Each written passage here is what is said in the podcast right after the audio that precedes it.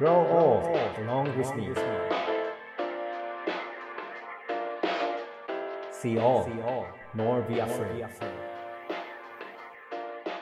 Radio Native Radio Native レディオネイティブへようこそ NPO 法人フィールドアシスタントの村上裕介ですネイティブ編集長の今井翔ですこの番組はネイティブを知るさまざまなゲストをお呼びして暮らしをつなぎ続けるためのヒントについてお話を伺っています。ネパールでニレカアドベンチャーズというガイド会社をされている代表のサティシさんにお話を、え伺っています。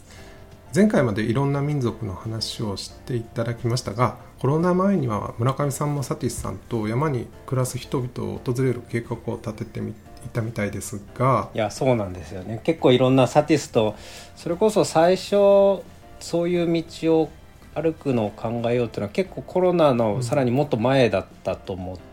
うんですけど、まあそんな時からなんかこんなことしたいんだよねってサティスに相談してたらサティスがいいルートがあるよっていうふうに提案してくれてでサティスが下見に行ってくるって言ってそこも歩いて写真もたくさん送ってくれてたりするんですけどもともとの目的はですね日本からいわゆるそのエベレストとかそういった有名どころのネパールの山々の道じゃなくて本当にカトマンズからすぐそこにこう山の道がある山の暮らしがあるっていうのをこう知ってもらうようなツアーみたいなのを考えてたんですよね。なのでカトマンズからちょっと本当に北に行ったところでヘレンブーっていうところの街道なんですけどでそこをぐるっとこう回ってくるようなルートを考えてたんですけどまあちょっと僕もまだそこは行けてないせっかくこういう場なのでそのツアーがどんな雰囲気なのかちょっとサチスにぜひ教えてほしいんですけど。あのまあ時間短いで結構いろんな場所を見て帰ってくるようなスケジュールだったんですけれどもあの10日間ぐらいですよね大体そうですね10日はい、うん。はい。あのシンドゥパルチョクのヘランブという登山ルートがあって高さがだいたい3800メートルまでなんですけど一番高いところなんですけれども、でこの間はもう結構いろんなコースがあって尾根に歩いたりとかネパールで住んでる村人の村にこう歩いたりとか、そういうコースをおあと文化的にも結構本当にリッチな文化なんですね、えーそういうところも歩きながらっていうルートだったんですね。まあカスマンズから北の方なんですけれども大体1時間ぐらいバスで行ってそこから登山が始めるコースだったんですけれどもまあそこスタート実験で、まあ、国立公園があってそこから出たらあの結構稜線まあ一番まあシンドパチョクって言ったらまあ皆さんわかるかまあどうかはちょっとわからないんですけれども2015年に地震があった時え家とかいろいろ壊れてるんでも、震源の、まあ本当は震源ですよね。そうですね。で、まあ、なぜっていうは、まあ、ネパールというは、まあ、カスマンズは一応盆地なんですけれども、ちょっと離れたらみんな山の急なところとか、段々畑のところを、まあ、自分の家建てて、そこを農業やったりとかする。うん、ところですねでそれを稜線でずっとこう歩いて帰ってくるコースなんですけれども、結構雪山も見えて、まあ、一番っていうはその民族の生活とか見て歩きながら行くコースだったんですね。僕から提案があった時に、まあ、サティスがそのヘレンブーのその村々を提案してくれたわけですけどなんでピンってきたんですか？何を見せたら喜ぶだろうなと思ってそこを選んでくれたんですか？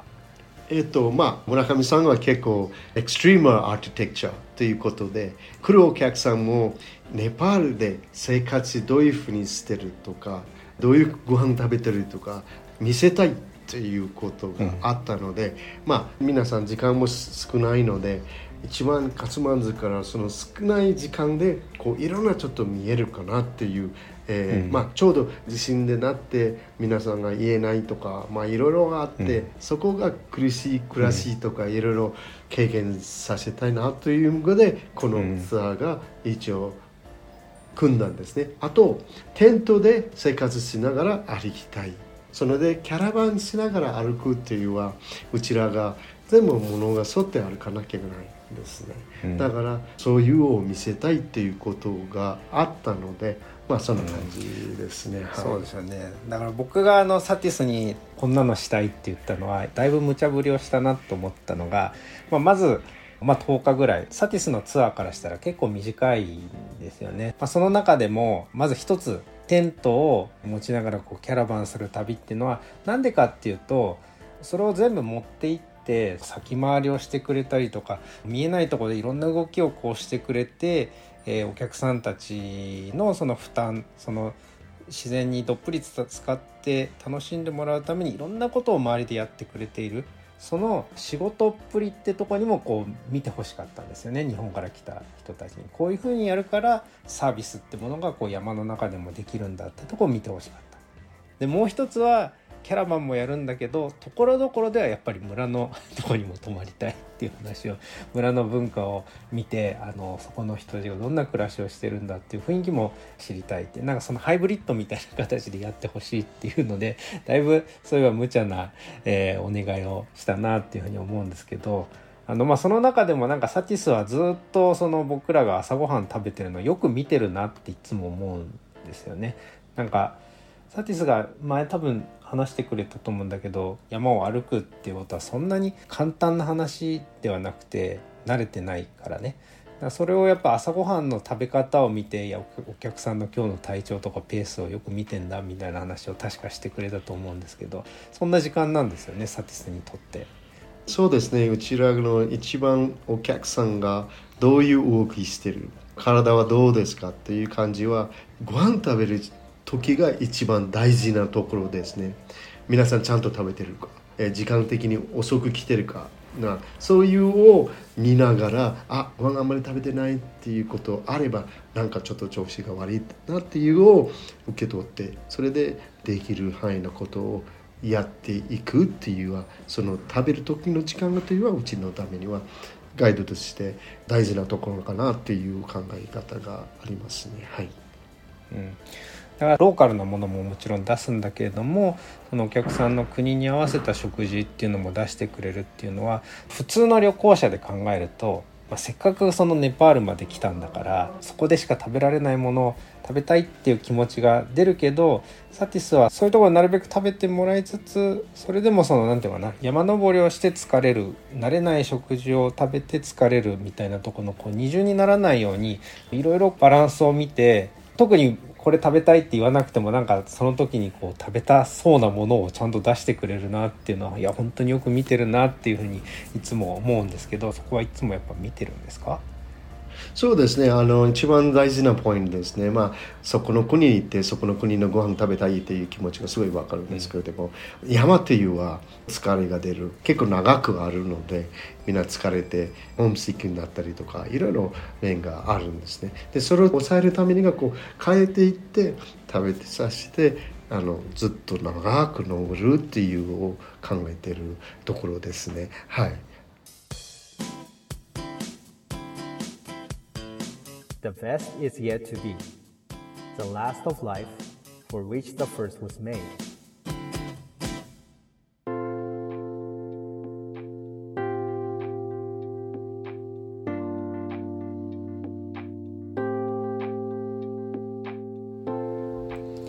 あの逆にその山小屋 みたいなところにホームステイみたいな感じで泊まった時にローカルのご飯とか食べれる機会があるんですけどそういうのをお客さんに出す時には何か気をつけてたりすることあるんですか？えっ、とねホームステイとか小屋に泊まる時は気をつけるところがあるんですけれども例えば水あのネパールっていうのは水が一番危ないんですね。あと油ですね。まあその小屋ホームステイっていうのは、まあ、新しい新しい油とか買えないので、まあ、結構古い油使うんですね。それでお腹壊す人がすごい多いんですね。そ,、まあ、その辺ちょっと気をつけてあと水。例えば水を沸かさないでそのまま水。まあ山の水でも高いところまで生活してるからその水ずっと並んで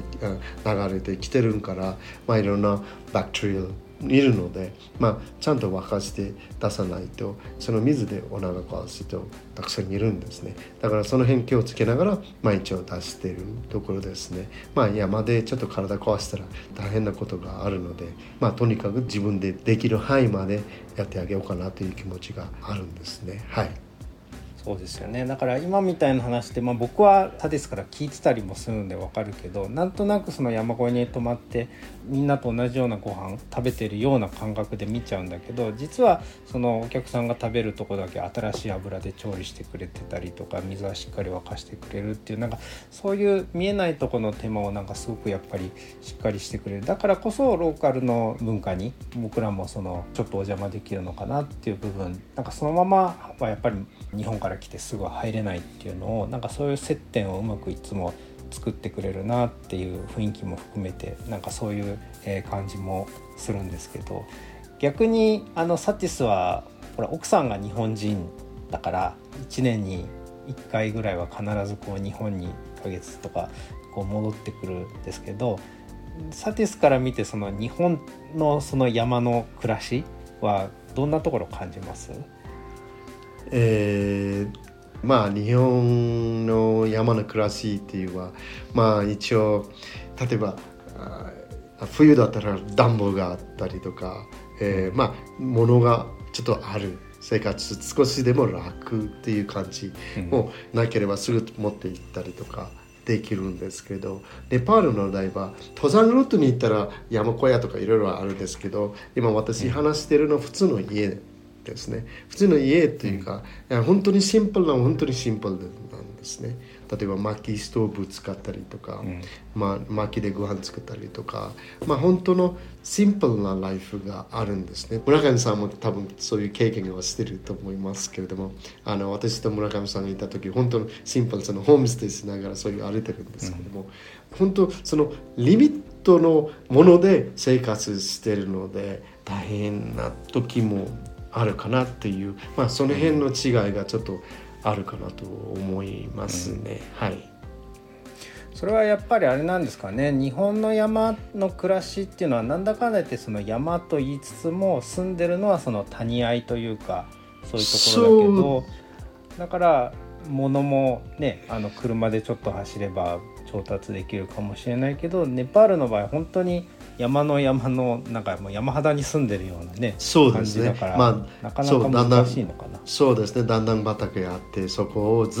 っと何でも持っていくのに歩いて持っていかなきゃいけないんですね。あとこう急なところところとか、うん、結構その山の急なところとか住んでるんでまああの盆地あんまりないのでそのあるもののところで作って住んでるっていう生活なんですね。はい。今井さんどうですか？今井さんもこう山の中での暮らしっていうのはお好きな方だと思いますけどそのサティスの話とかを聞いて。そうですね。でもそんなに山の中でそういうシンプルな暮らしをしている人がたくさんいる。しかもネパールっていうとあのやっぱりそのヒマラヤの方にもっとその厳しい山を想像していたんですがサティスさんの話を伺ってカトマンズの周辺にもそういう暮らしがあるっていうことが意外でした。そうですね。結構まあ今、まあ、カスマンズという州都ですね。でこれ盆地なんですけど、うん、45分とか1時間離れたところはその急なところ生活してるとかだんだん畑に生活する、うん、雰囲気的には全然違っていくんですね、うん、はいえー、ありがとうございます。あのサティスさんのお話を今回伺ってあのガイドの役割ってその本当に技術的な面で山をサポートするっていうことよりも本当になんかこう見えないケアだったりとか心遣いみたいなそういうところが実は一番大きなポイントなんだなってことがすごく分かりました。レディオネイティブ今回もこの辺で失礼したいと思います。えー、サティスさんありがとうございました。ありがとうございました。次回でサティスさんとは最終話になります。編集長の今井翔と。村上裕介でした。The best is yet to be あありがとうございました。またよろしくお願いします